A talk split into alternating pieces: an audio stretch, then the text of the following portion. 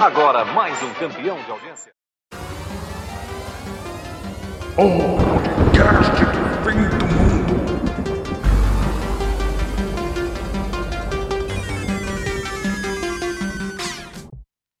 E aí, tudo bem? Eu sou o Cleiton e esse é o podcast do Fim do Mundo e mais um episódio. Um episódio repetido, por sinal, porque esse episódio já deveria ter ido pro ar, mas por uma falha minha, por uma, um deslize, ele acabou não, não indo pro ar. É, eu gostaria de falar no Dia da Mulher, com a mulher, sobre a mulher, sobre a vida da mulher, mas ainda a gente está na semana. Aconteceu dia 8, hoje é dia 11, então tá tudo bem. Você não escutou dia 8, vai escutar hoje, vai escutar amanhã, vai escutar depois. Seja muito bem-vindo a esse episódio. Eu convidei uma pessoa maravilhosa para conversar comigo. De novo, porque ela é maravilhosa mesmo. Ela teve a disponibilidade de falar comigo e abriu o coração falando: "Você é um maldito, eu te odeio. Eu não queria gravar de novo." Tudo bem, Babi? Obrigado por ter aceitado novamente meu convite. Eu fico muito feliz da gente poder sempre conversar e você me xingar e me humilhar sempre que você pode. A amizade é pra isso também, né? Olha, é, eu gostaria de falar com, com você que está aí do outro lado e agradecer por toda a audiência que você tem me dado e por ter escutado diariamente todos os, os episódios que vêm sendo lançados aí no podcast. Eu trouxe a Babi hoje para falar do Dia da Mulher e falar de como é a mulher na tecnologia. Caso você não saiba, hoje você, mulher, tem direitos de voto, direitos de liberdade de expressão e, e outros vários direitos, porque lá atrás mulheres socialistas lutaram para que esse dia 8 de maio, março, eu sempre erro, é, acontecessem. eu, é março. É, eu, junho, julho, eu sou ruim, eu nunca sei quando que é. Março, abril também eu não sei quando que é. Então, infelizmente, culpa de quem criou esse calendário com letras parecidas. Mas, é, e, e, e eu fui estudar isso, né? fui dar uma olhada em textos é, que, que falam desse Dia da Mulher e como ele foi criado por que ele foi criado. Porque lá atrás, em uma lenda urbana, se falou que uh, no dia 25 do mesmo, de um ano, acho que 1808, alguma coisa assim, uma uma fábrica né, de mulheres tecelãs foi, foi incendiada e algumas mulheres, acho que cerca de 500 mulheres morreram. E por, por conta disso se criou o Dia da Mulher, e na verdade não é. Então essa informação ela, ela é importante porque é, isso ressignificou a luta das mulheres pelas mulheres e por direitos de liberdade de expressão e de liberdade de voto. Eu trouxe a Babi aqui hoje porque ela é uma mulher que trabalha na área da tecnologia, que vive disso, é mãe, é uma mulher livre, é uma mulher expressiva, e eu queria falar disso com ela. Hoje, Babi, é, sendo mulher dentro do mercado de trabalho, como que você se sente sendo programadora, desenvolvedora de uma empresa que é uma empresa grande, é, e hoje você é uma das principais programadoras desse, desse time. Como que você se sente é, perante ao mercado atual? Olha, eu hoje me sinto mais, mais tranquila relação a estar numa área que é predominantemente masculina. Na minha empresa tem bastante mulher na parte de, de engenharia, de produto. Então, assim, é, já é uma coisa diferente para mim do, do, que eu vinha né, vivendo. Mas eu sei que é porque eu tenho muita sorte e estou num lugar muito legal. Mas no geral não é assim, comigo não era assim no, no meu emprego anterior. E é, é bem complicado, porque você vê situações é, que é, é, é, nítido a diferença que fazem com você apenas por conta do seu sexo. Você, você é taxada como é, menos competente só porque você é mulher. E não é correto, não é justo.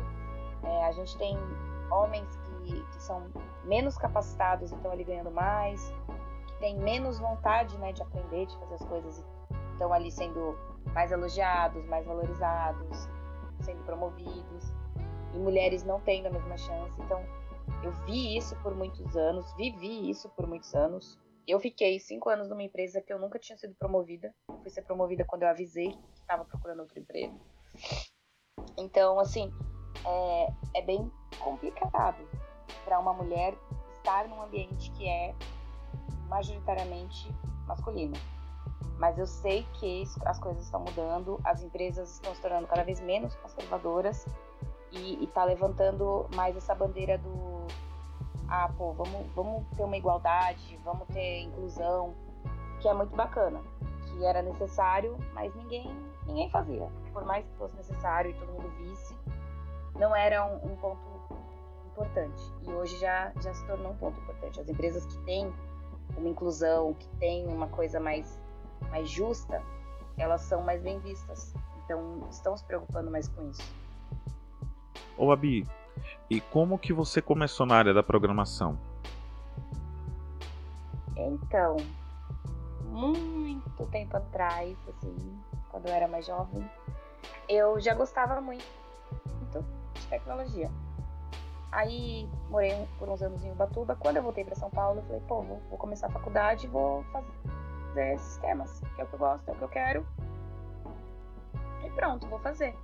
Eu arrumei um emprego de recepcionista para pagar a faculdade e comecei. Aí com dois meses de faculdade, eu falei, pô, vou procurar estágio pra gente entrar na minha área. Aí eu consegui um estágio na Fundação Gol de Letra, do Raí, e entrei para ser analista de TI. Só que eu entrei para a parte de hardware mesmo. Então eu arrumava computador, desmontava peça, passava cabo, é, cuidava dos servidores, fazia mais a parte de hardware mesmo. E aí fiquei lá por um ano, fui efetivada e depois apareceu a oportunidade de ir para a parte de software, uma empresa chamada Bematec, que hoje é da TOTUS, né? A TOTUS comprou.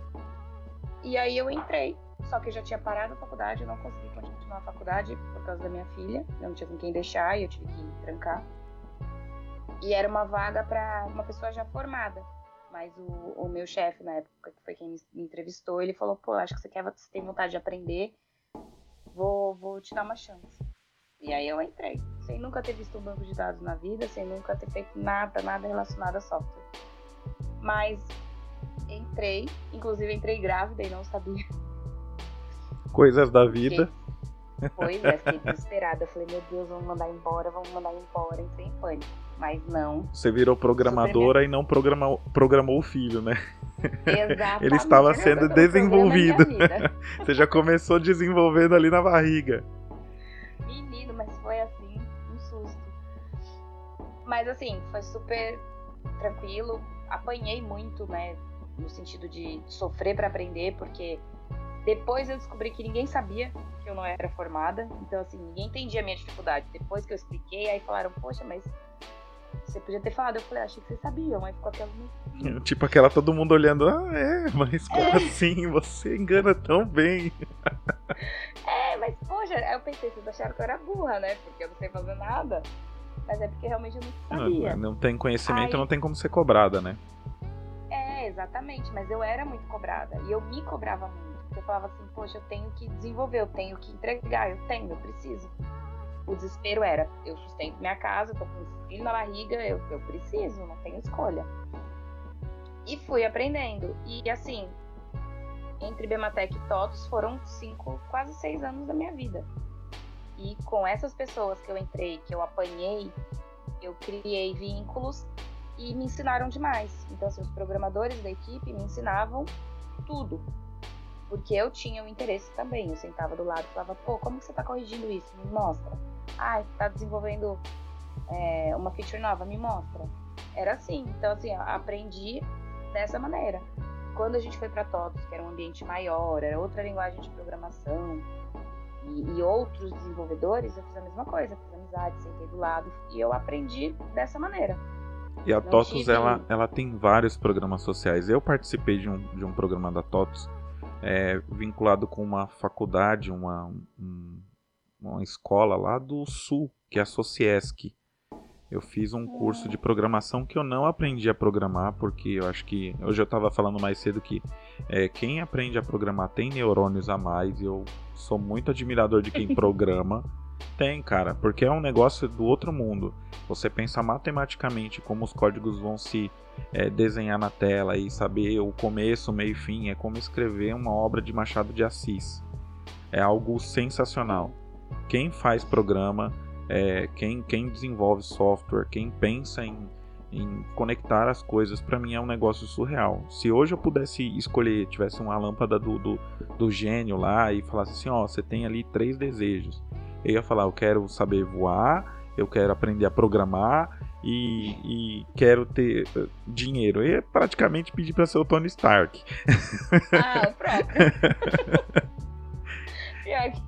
Porque é exatamente isso que ele é. Ele faz lá as programações dele, ele fez a armadura e é isso, cara. Eu acho que é quem, quem programa é muito surreal. E vê que é louco, assim, né, Babi? Quem... Vai lá, vai lá, fala aí. Pra quem não sabe fazer, olha e acha que, nossa, mas, cara, se você senta, estuda, e se você gosta de verdade, não é uma coisa difícil. É que a gente apanha mesmo para aprender. Eu admito, eu não sou nem um terço do que eu quero ser. Eu tenho que estudar muito, inclusive estou estudando muito, porque eu quero ser muito boa nisso. Mas eu sei que eu tô muito longe ainda, nossa. E se for parar para pensar assim, eu eu me tornei programadora muito velha. Você vê as pessoas do meu time, os meninos têm entre 21 e 24 anos. É, é uma diferença muito grande. E eu falo para eles, eu falo, vocês têm que entender que eu sou mais velha, é difícil para mim aprender as coisas, para vocês é mais fácil. Mas a gente vai, vai levando. Eu, eu sei que eu tenho que me esforçar o dobro para ficar no mesmo nível que eles. Mas eu sei que se eu me esforçar também eu vou conseguir. Não sou, não sou incapaz também. Mas é, é pesado. Inclusive, eu quase não entrei na empresa por, causa da minha idade. Bobi, e, e você acha que, assim, a gente tá falando de oportunidade, né? Você falou que quando começou, você tinha, descobriu ali no meio do processo de aprendizagem, início profissional, que você estava grávida.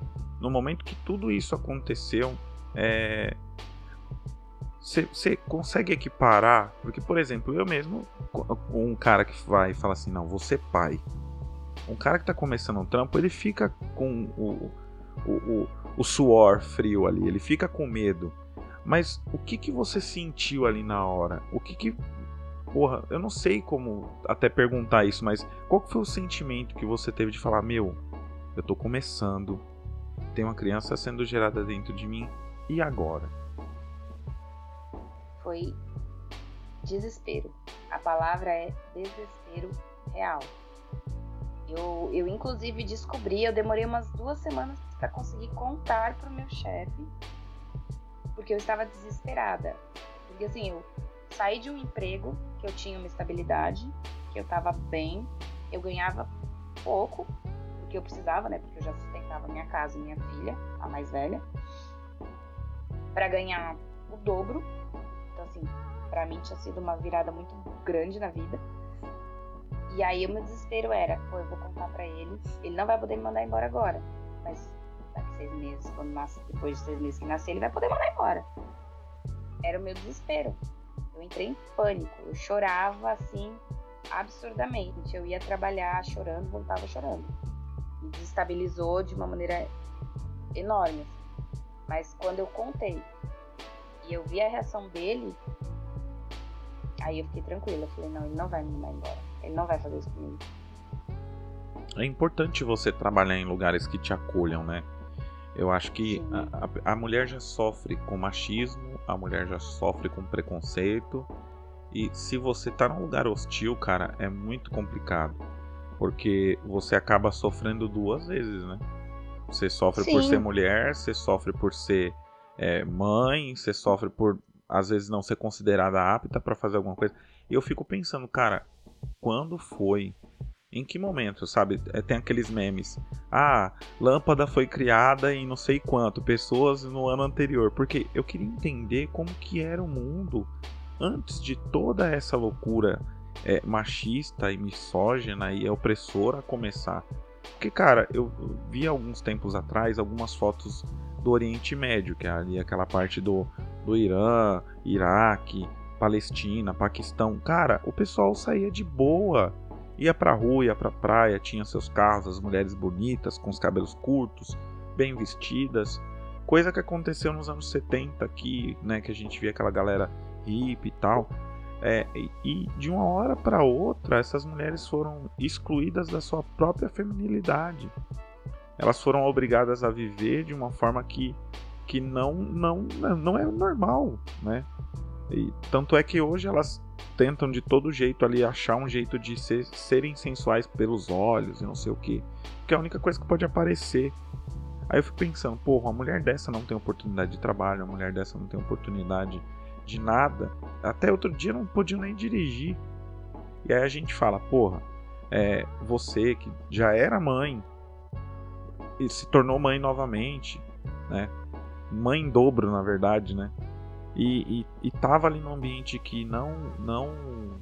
Imagina, né? Estar num ambiente que não correspondia à necessidade daquele momento. Ia ser horrível, cara. É muito foda pensar nisso.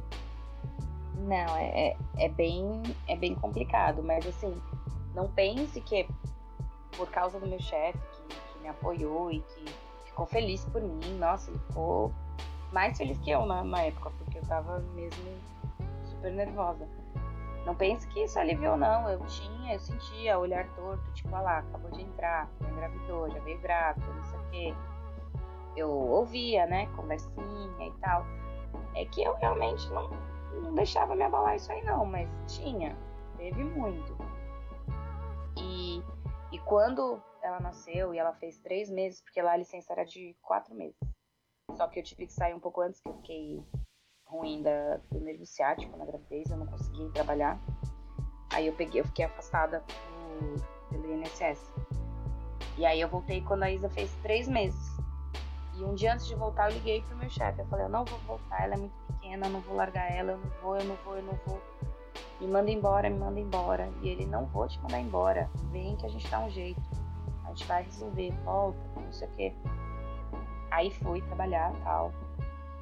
E ele me deu super força, é, entendeu, né, que, que para mim era complicado. Pô, eu tinha que, de duas em duas horas, ir no banheiro da empresa tirar leite. Tinha que encher os, os vidrinhos de leite que eu mandava pra escolinha dela, porque ela era muito pequena. E o peito enche, vaza, então eu tinha toda hora que fazer isso. Aluguei bombinha elétrica para poder fazer isso. Mas assim, eu tinha apoio de quem eu precisava, que era o meu chefe e o meu time. O resto da empresa tinha problema com isso, mas até aí eu não, não carregava para mim. É, mas isso é bem aquela, aquela coisa que a gente né? resgatou no último papo, né? É, de que existe uma cultura machista que é imposta, fica aquela mão, aquela visão de porra, a mulher não pode ficar grávida, puta que pariu, a mulher não pode ficar brava. Meu, ela tá de mau humor porque tá sendo mal comida, ah, não, isso aí é falta de rola, que não sei o que, e papapá. E ah, tá vendo? Dormiu de calça jeans essa noite. E são essas falas, são essas coisas que, mano, e, e é tão reproduzido, é tão naturalmente reproduzido que você. É, hoje eu, eu escuto muito pouco isso, mas dependendo do ambiente que você está, isso é normal. Parece que é um coro. É muito complicado escutar isso ainda hoje, né? É, uma coisa que eu ia te perguntar é que dessa dessa desse momento, né, que você saiu e você falou não, agora eu vou me tornar programadora, poxa, vou buscar informações. O que, que mais te incentivou a, olha, eu vou é, me tornar uma programadora, eu vou me tornar uma profissional qualificada? Que, que, quando, quando chegou esse momento? É, foi bem, foi assim, foi forte e triste o momento que eu tomei a decisão. Porque eu já estava há anos já na TOTOS e. Ai, nem sei se eu podia falar o nome da empresa, né? Ah, não, se paga nós aí, Totos. Faz um merchan com nós aí, tá tudo bem. Vou adorar, viu? Não vou reclamar nem um pouco. Não vou dar nomes às pessoas. Não, as pessoas a gente não precisa saber. Aí eu estava anos lá e eu fazia um monte de coisa, mais do que era o meu cargo, né? Eu era a única, inclusive, do, da minha equipe que abria mesmo o código-fonte e mexia e analisava e tal. E aí a gente fazia feedbacks, né, mensais com a liderança. Era a coordenadora e o a gestora e o coordenador. Aí nos feedbacks eu falava, pô, eu preciso ganhar um aumento, não tá dando, não tá dando. Eu tava há seis anos no mesmo emprego, eu tive um aumento de 200 reais em seis anos. É assim, foda. eu já tava no meu limite, eu não tava conseguindo sobreviver com aquele salário. Aí, em um dos feedbacks, ela, ela olhou pra mim e falou assim: ah, mas você acha que você tem capacidade pra ir pro mercado agora? Você acha que com o seu currículo você vai arrumar alguma coisa? Aí aquilo me doeu. Isso Falei. foi sua chefe. É. Sua chefe mulher. É. Aí eu olhei pra ela e falei assim: não tem problema se eu não conseguir algo melhor. Com o salário que eu tô ganhando aqui, eu poderia ser secretária bilíngue, porque eu falo inglês, e eu ia ganhar mais que eu ganho aqui, com menos estresse, com menos trabalho. Ela é, você sabe que não é bem assim, isso aqui. Eu falei: tudo bem, estou avisando só que eu vou procurar emprego. Se vocês acham que eu não mereço ganhar aumento, tudo bem, eu vou procurar outra coisa. E assim, foram três meses nessa. Só que eles iam me falando o que eu precisava fazer para ganhar um aumento e eu fazia. E aí chegava no outro feedback, me elogiava, não, você tá trabalhando super bem, isso aqui continua assim. A gente tá tentando, a gente tá tentando. Mas nunca vinha. Continuou tentando, eu- né? É, aí, aí o que eu fiz? Peguei essa informação dela falei, então tá, peraí. Na TOTUS, quem trabalha lá tem acesso à Universidade da TOTUS. Tem um monte de curso, inclusive de ADVPL, que é a linguagem deles, né, específica. Fiz curso, fiz esse curso de ADVPL, fiz cursos por fora, peguei um monte de certificado, Na força do ódio. movida a ódio. Então, pessoal, aí, ó. Usem a força do ódio pro bem. Dica, mar... é. Dica marcial de Babi. o melhor impulso da vida é ódio. Você faz as coisas com ódio, você faz muito bem feito. É um fato. Aí falei, pô, vou entrar no LinkedIn, vou arrumar meu LinkedIn, deixei o LinkedIn bonitinho. Botei todo, tudo que eu fazia, tudo que eu sabia e não sei o que. E comecei a me candidatar a vagas. Me candidatar, me candidatar, me candidatar.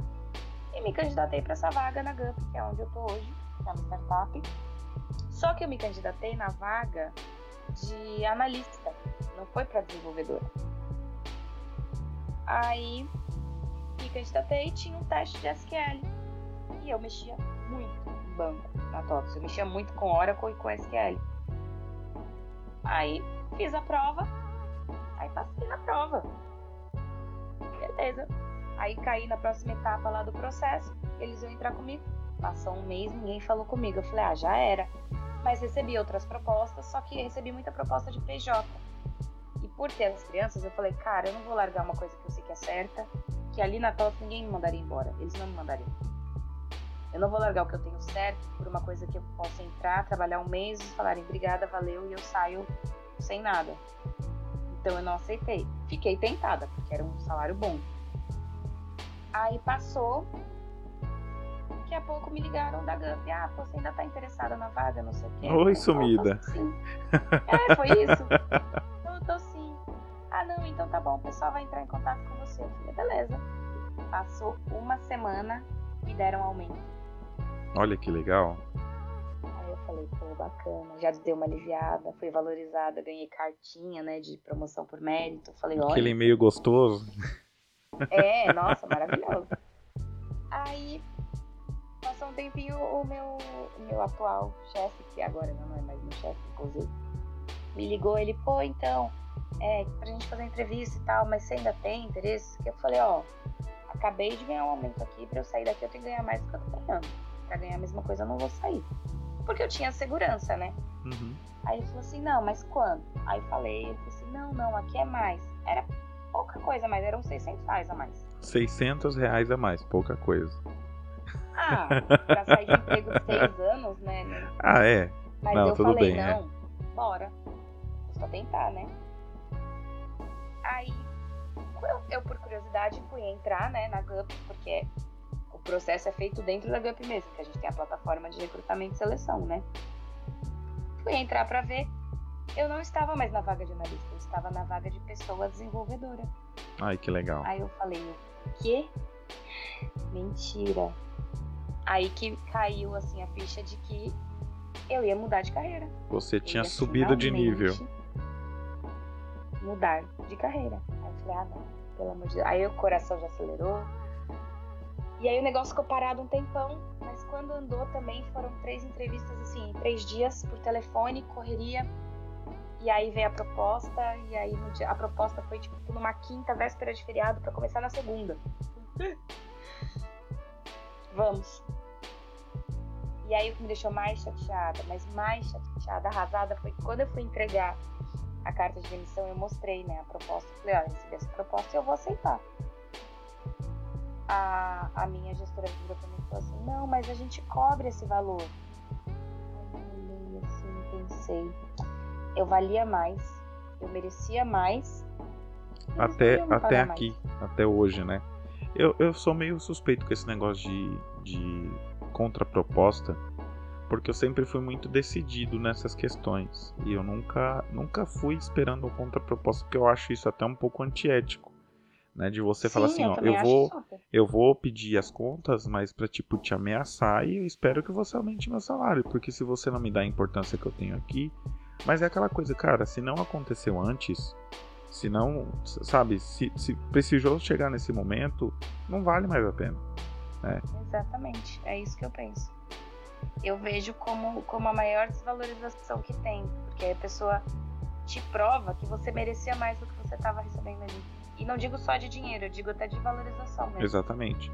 Então a maior Ai, motivação que você não. teve, a maior motivação que você teve foi realmente o ódio de não, eu estou insatisfeita e quero transformar minha carreira e conseguiu. Conseguiu, porque Exato. hoje a GUP é uma das, das grandes empresas na área de recrutamento e seleção online e a Babi é uma das desenvolvedoras é, é, do, do grupo GUP, né? Não sei se chama assim, mas é isso aí. E você já deve ter feito é, alguma entrevista pelo GUP, né? E tem a mão da Babi lá por trás.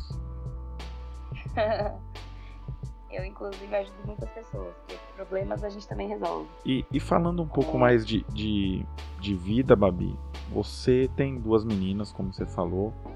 E me conta qual que é o momento mais especial que você guarda das suas filhas até hoje. Qual foi aquele momento que você, quando você fecha o olho, você lembra? Cara, tem tantos momentos que a gente que a gente guarda que são lindos, mas assim, eu não vou dizer que foi o parto, porque não foi. Eu não tenho nem foto dos, dos dois partos, pra você ter uma noção. Mas eu acho assim que quando elas falaram a primeira vez, foi a coisa mais linda do mundo. Quando a Mariana conheceu a Isabela, quando a Isabela nasceu, foi muito lindo. Que a Maria era pequenininha, a Mariana tinha seis aninhos, então era outro bebê, né? Pra mim, assim, tem momentos que eu olho que eu acho maravilhosos, que é, por exemplo, quando a gente tá indo de manhã, eu tô indo levar as duas pra escola, agora não, né, que tá tudo confuso, mas quando a vida estava normal, era muito gostoso, eu acordava as duas, aí as duas se arrumando, a Mari arruma a Isa, e aí as duas de mãozinha dada indo pro carro, de mochilinha, de uniforme. Eu acho assim a coisa mais preciosa do mundo, porque eu vejo a amizade que elas criaram. Mesmo brigando, porque se estressam, brigam, né? Normal, tem diferença de idade. Mas o, o vínculo que elas têm uma com a outra, para mim, é a coisa mais bonita que existe. E isso, assim, eu já vi em diversos momentos. Não tem um pra eu dizer, pô, foi esse. Não tem. Tem aquele momento que você para e você fica olhando assim. Direto. Você fala, eu preciso, Quando... eu fico quietinha aqui, eu vou observar isso. Às vezes eu pego as duas brincando juntas, jogando no computador ou desenhando juntas. Aí eu olho e falo, meu Deus, fui eu que botei no mundo. São minhas.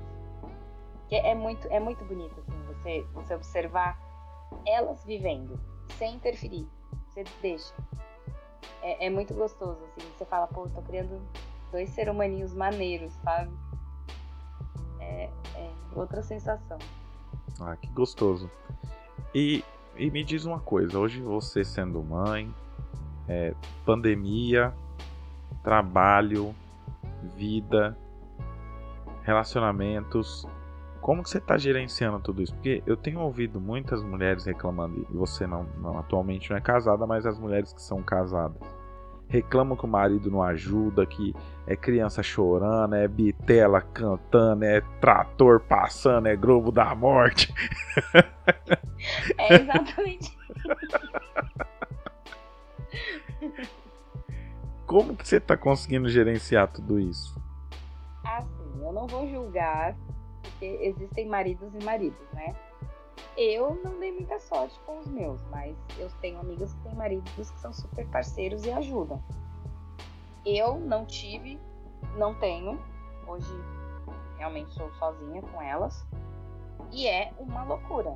É fazer reunião com elas gritando, cachorro latindo, e reforma no, no prédio, e buzina cantando lá fora. É assim.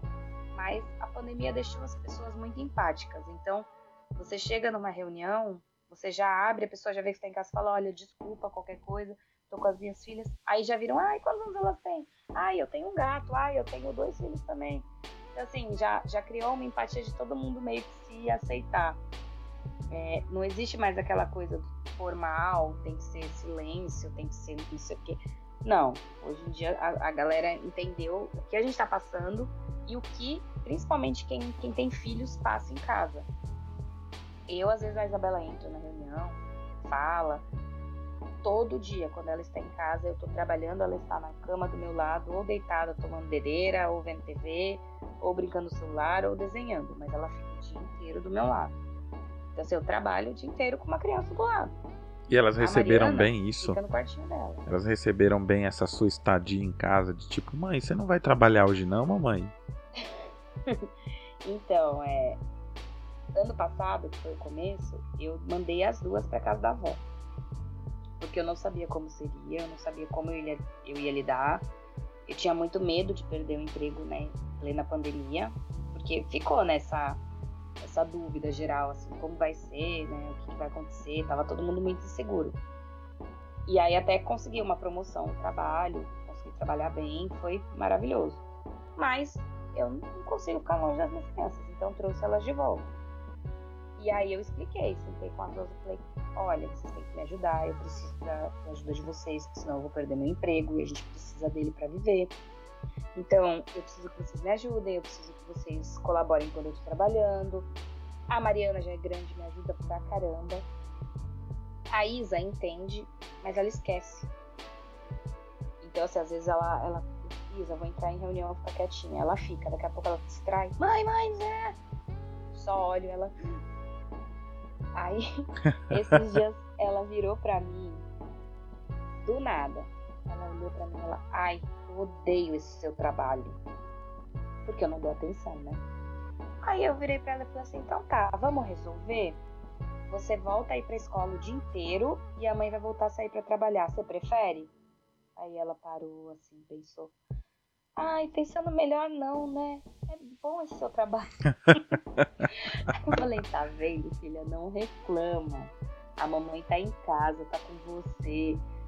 Não reclama. Quer ficar das 7 às 7 na escola? Ela olhou, não, mãe, não quero.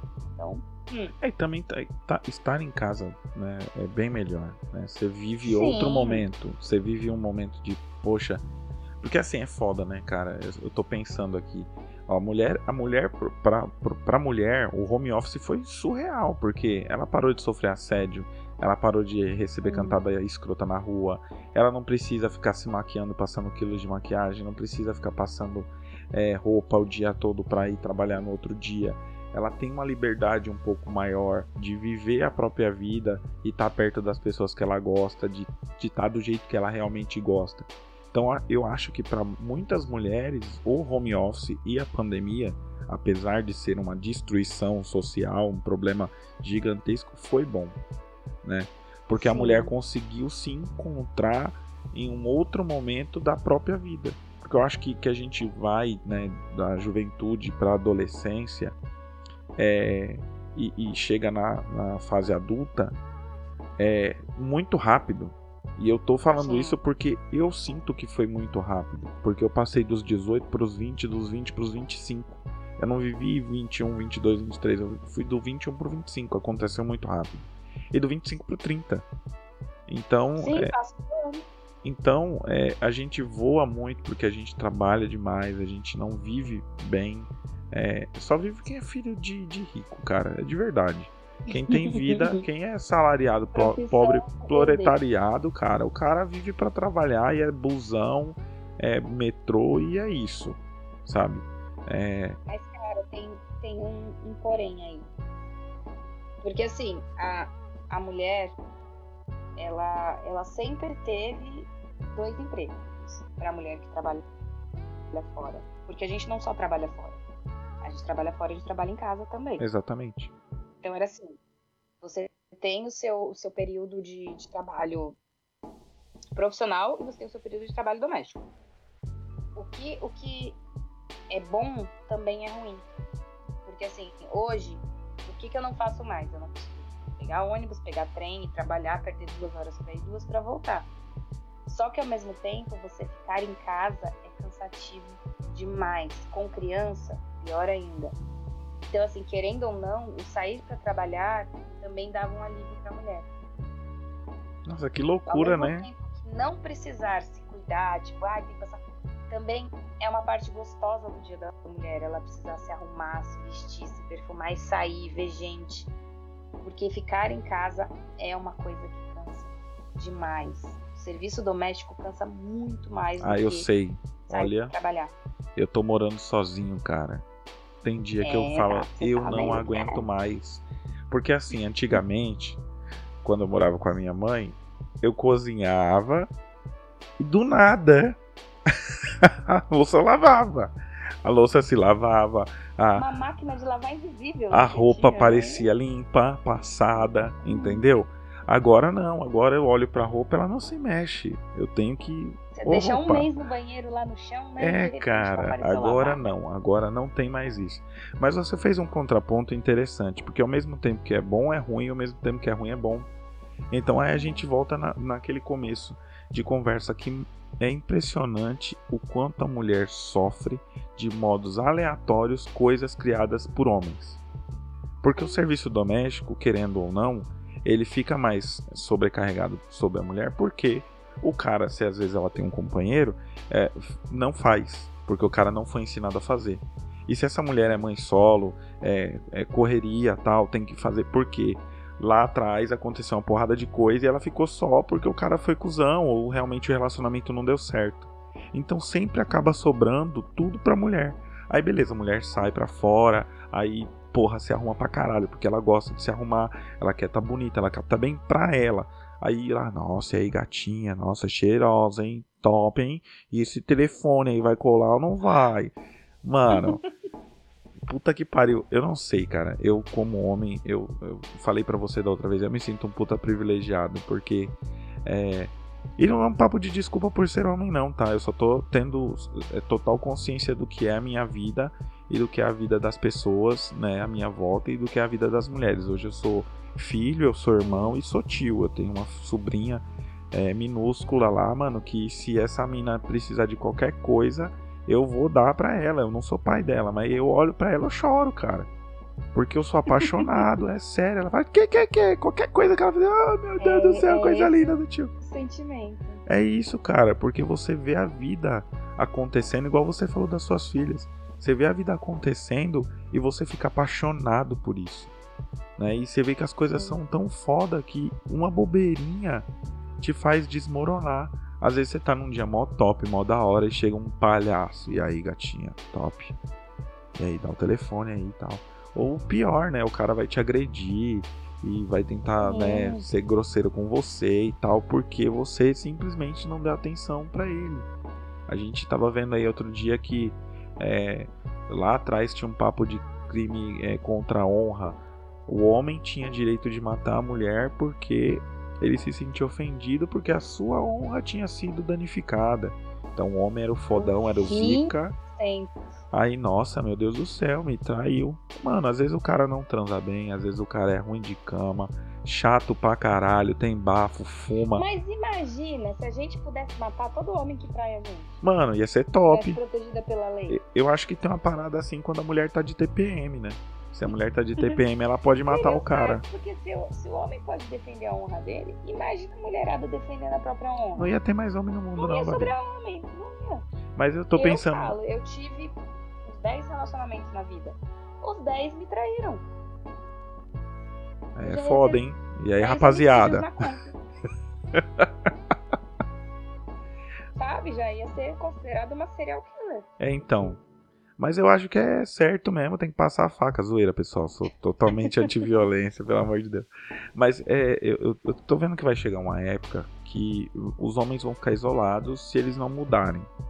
Né? Porque. Não, porque a gente não aguenta mais. É, vai gente- ter uma clínica verdade, de gente não reprodução lá mais. muito top. Os caras vão criar um Black Mirror da vida, um, um robô lá, humanoide, que a mulher vai chegar lá e vai falar assim: Olha, eu quero ter um filho. Vamos lá, taca ali pau, arco velho. Vai lá, mete o filho na menina, lá engravida, oh, que maravilha, filho.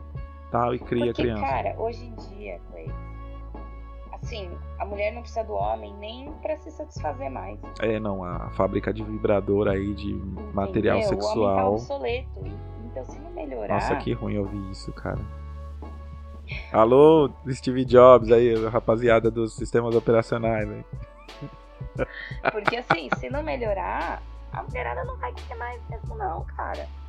É que assim, ainda existe muita mulher machista que concorda com os absurdos que o homem fala, que concorda com os absurdos que o homem faz, mas isso vai mudar. Tudo bem, não acho que vai mudar daqui dois, três anos, eu acho que vai mudar daqui uns 20 anos. Mas vai mudar. É, existe um movimento de homens é, chamado MEMA. Eles têm até um podcast no Spotify que é muito interessante de ouvir, que é um, um, um coletivo de homens que se juntaram, né, através de uma ação de um homem, para falar de atos machistas e tentar mudar esse pensamento na cabeça de outros homens. Eu acho isso muito importante porque, cara, é, é, eu fui criado de uma forma machista, eu fui criado de uma forma preconceituosa, eu fui criado de uma forma completamente errada, mas todo mundo achava normal. Então era errado, era erra- é errado hoje, não é, não era errado naquela época. E aí o que a gente para pra pensar hoje, refletir é que, mano, é, lá atrás quando a gente via as garotas do, do, do Gugu, quando a gente via Playboys, quando via Playboy da avó, sabe? Tudo isso é Playboy da mãe, comprava panfletinho, via panfletinho na rua das casas de putaria. Tudo Cara, um isso. meu falou que o filhinho dele, quando era pequeno, ficava olhando o catálogo da Demilos. Da Demilos, e isso era, nossa, top. Mãe que vendia Avon e Demilos sempre tava com, as coisas lá grudadas.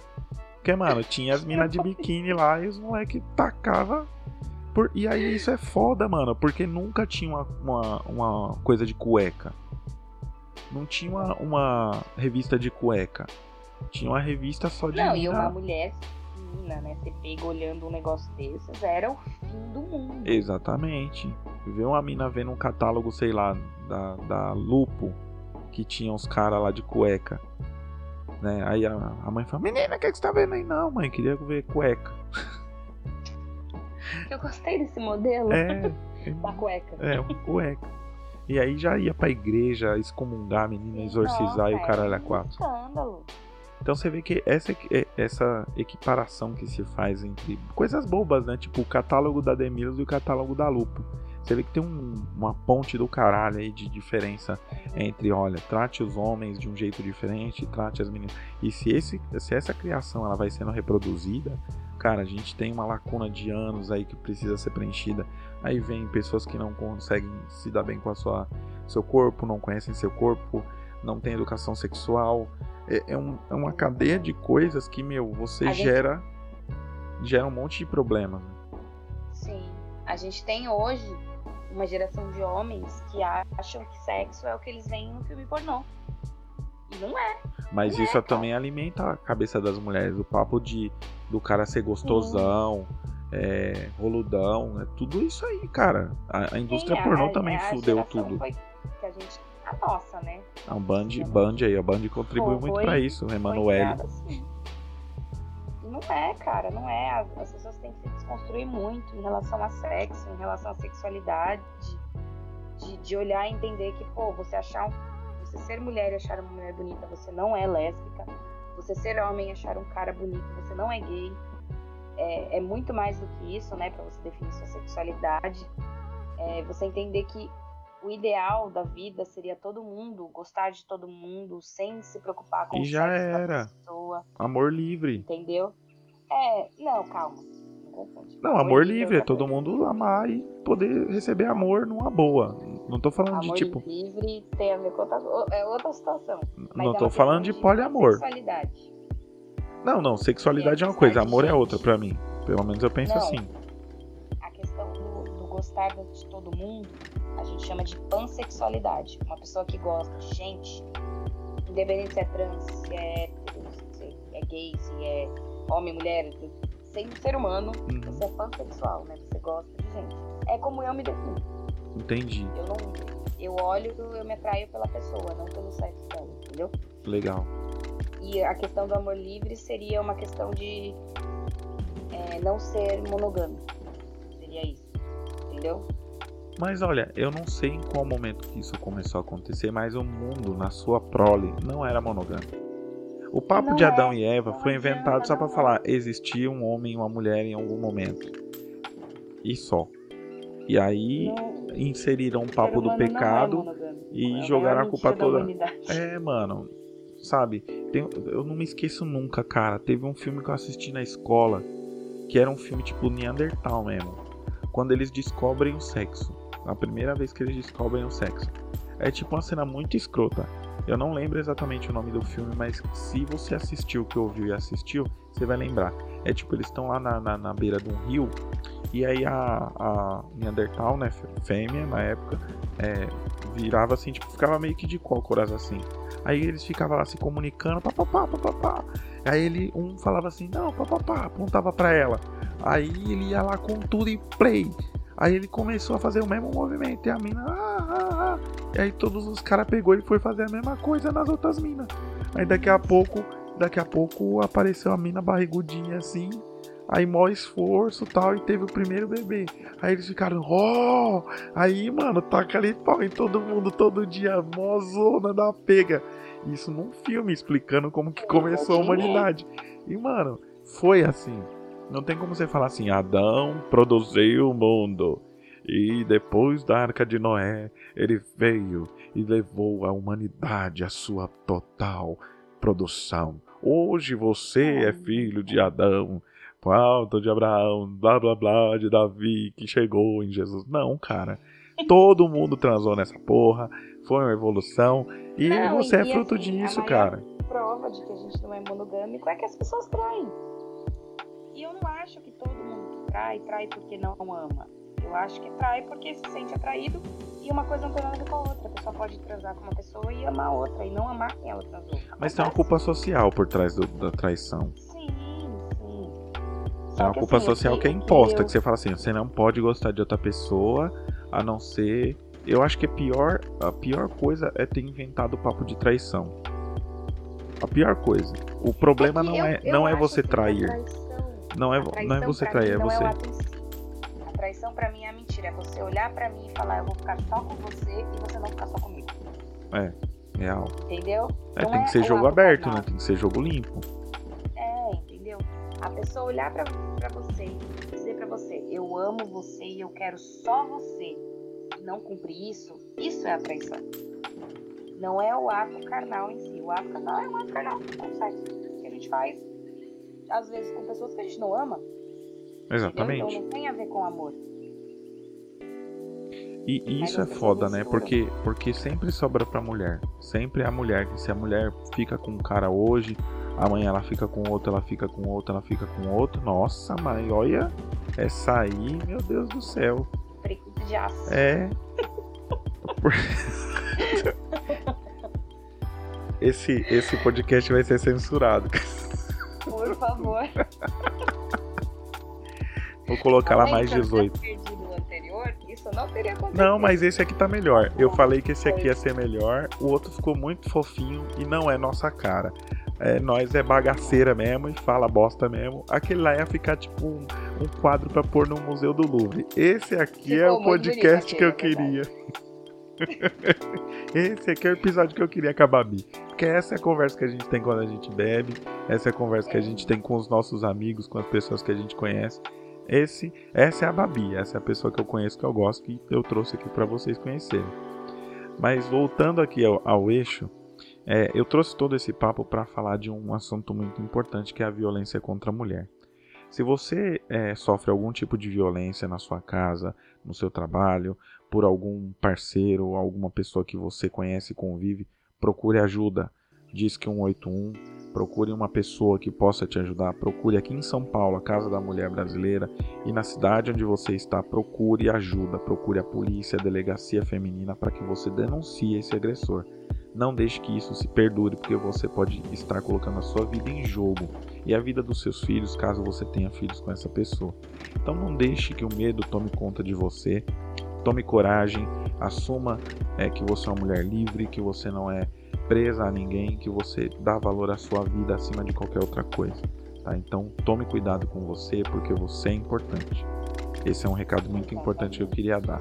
E um outro recado também para mulheres que querem ser programadoras como a Babi, existem vários programas sociais, um deles é o Reprograma, que é um programa social muito legal, que é financiado pelo Facebook, que tem um, uma estrutura surreal. Eu participei de várias palestras com as meninas e vale super a pena. Se você quer se tornar programadora, não tem oportunidade, não sabe de nada de programação, procure no Google, dá um Google aí, reprograma e você vai poder se inscrever num programa de, de aprendizagem das meninas que é sensacional. E tem vários E, outros gente, programas. Tem muita vaga, muita vaga para mulher no mercado. Estudem e tentem. Tentem, se candidatem às vagas, mesmo sem experiência, mesmo sem muita confiança. Tentem, porque tem muita, muita, muita vaga e vocês vão conseguir entrar. E entrando, aí é só se dedicar que cresce. É uma área muito maravilhosa. É, a área da tecnologia é uma área muito ampla e pela facilidade que a gente tem de ter acesso à informação hoje, diferente de quando eu comecei lá nos anos 2000 e minha avó, é, meu primeiro emprego foi, foi lá por aquelas tampas. É, então, assim, hoje você que é jovem, né, e você que também não é jovem, é, tem acesso à informação de uma forma muito, muito rápida. Tem um outro site que eu também gostaria de dedicar aí, indicar a você, é o Udemy. Udemy. U-D. É isso. Viu, Demi? Udemy. Eu fui tentar Udemy. soletrar aqui, errei tudo. é U de Montito. Pronto. oh, não aguento não. É, mas é isso. É, lá você encontra. é, é, no site você encontra é, cursos por até R$19,90, né? Em dias de promoção. E são vários milhões de cursos lá também. Então vale a Tem pena. cursos grátis também Tem cursos disponíveis, grátis, né? tem cursos grátis. É só dar uma fuçada lá, udemy.com. Se vocês puderem pagar um merchan aqui também vai ser muito top, viu? Eu vou agradecer, eu vou marcar vocês no Tá Instagram. valendo, tá valendo. Tá valendo super. Quem quiser pagar merchan aqui, nós faz merchan até da barraca do Zé. Que seja um lanchinho, né? É, um Não McDonald's. coisa. É, McDonald's tá bom. Mas é isso. Eu acho que esse papo aqui valeu. Eu vou clicar aqui em salvar, Por favor, salve. porque eu não vou perder mais esse papo. Porque o outro também ficou maravilhoso. A gente todo sentimento, coisa maravilhosa. Eu já Eu tava pensando nas trilhas, já que eu ia colocar nos momentos que a Babi falou triste, de falar de momentos da vida dela. Mas é esse aqui que vai ficar bom. Não, esse aqui é só patifaria, só Exatamente. Vai ser alegria. Vai ser isso. Vai ser alegria, tristeza, momentos de emoção. É isso, novela. É Uma drama, um tra- uma trama. Eu vou escrever um livro, me aguarde. Então, a autora do podcast é a própria eu, que não é mais autora do podcast a própria eu. Eu descobri que eu sou. Ah, é? Ele Voltou? está lá. Ele está lá. Não. Eu só não tenho mais Spotify, mas ele Está lá, mas você colocou ele pelo Anchor. Se você colocou ele pelo Anchor, você consegue recuperar. Sim, ele tá lá. Inclusive, hoje ouviram bastante. Agradeço aí, pessoal. Aí, ó. Obrigada, E você que não ouviu, atenção. ouça. Né, a própria eu. Pode. Procurem aí no Instagram e no, no Spotify, em todas as outras redes de podcasts por aí. Todas. Isso aí. Então agradeço demais por esse papo gostoso. Que valeu a pena Ah. demais de novo. Eu queria gravar todo dia com você, Babi. Eu todo acho que você vai ter que gravar toda semana comigo. Toda semana. A gente vai, vai, vai dar um jeito de fazer um quadro pra Babi aqui no podcast pra gravar toda semana com ela. respostas. Perguntas tá. e respostas. Vamos fazer um quadro da Penélope, aquele quadro da Penélope aqui. De. de... Ai, de, de, de, de sexo. É isso, vamos Acho fazer. Justo. Vamos fazer. Vou te dar alguns dias aí para fazer. Você grava, me manda, eu subo lá. E é isso. Vou, já vou jogar a caixinha de perguntas. Tá isso, já. já joga, já joga e a gente vai, vai botar no podcast do fim do mundo o fim do mundo do sexo. É isso. Um beijo a você que escutou. Beijo, muito obrigada. E é isso. Continuem conosco. Até o próximo episódio. Valeu!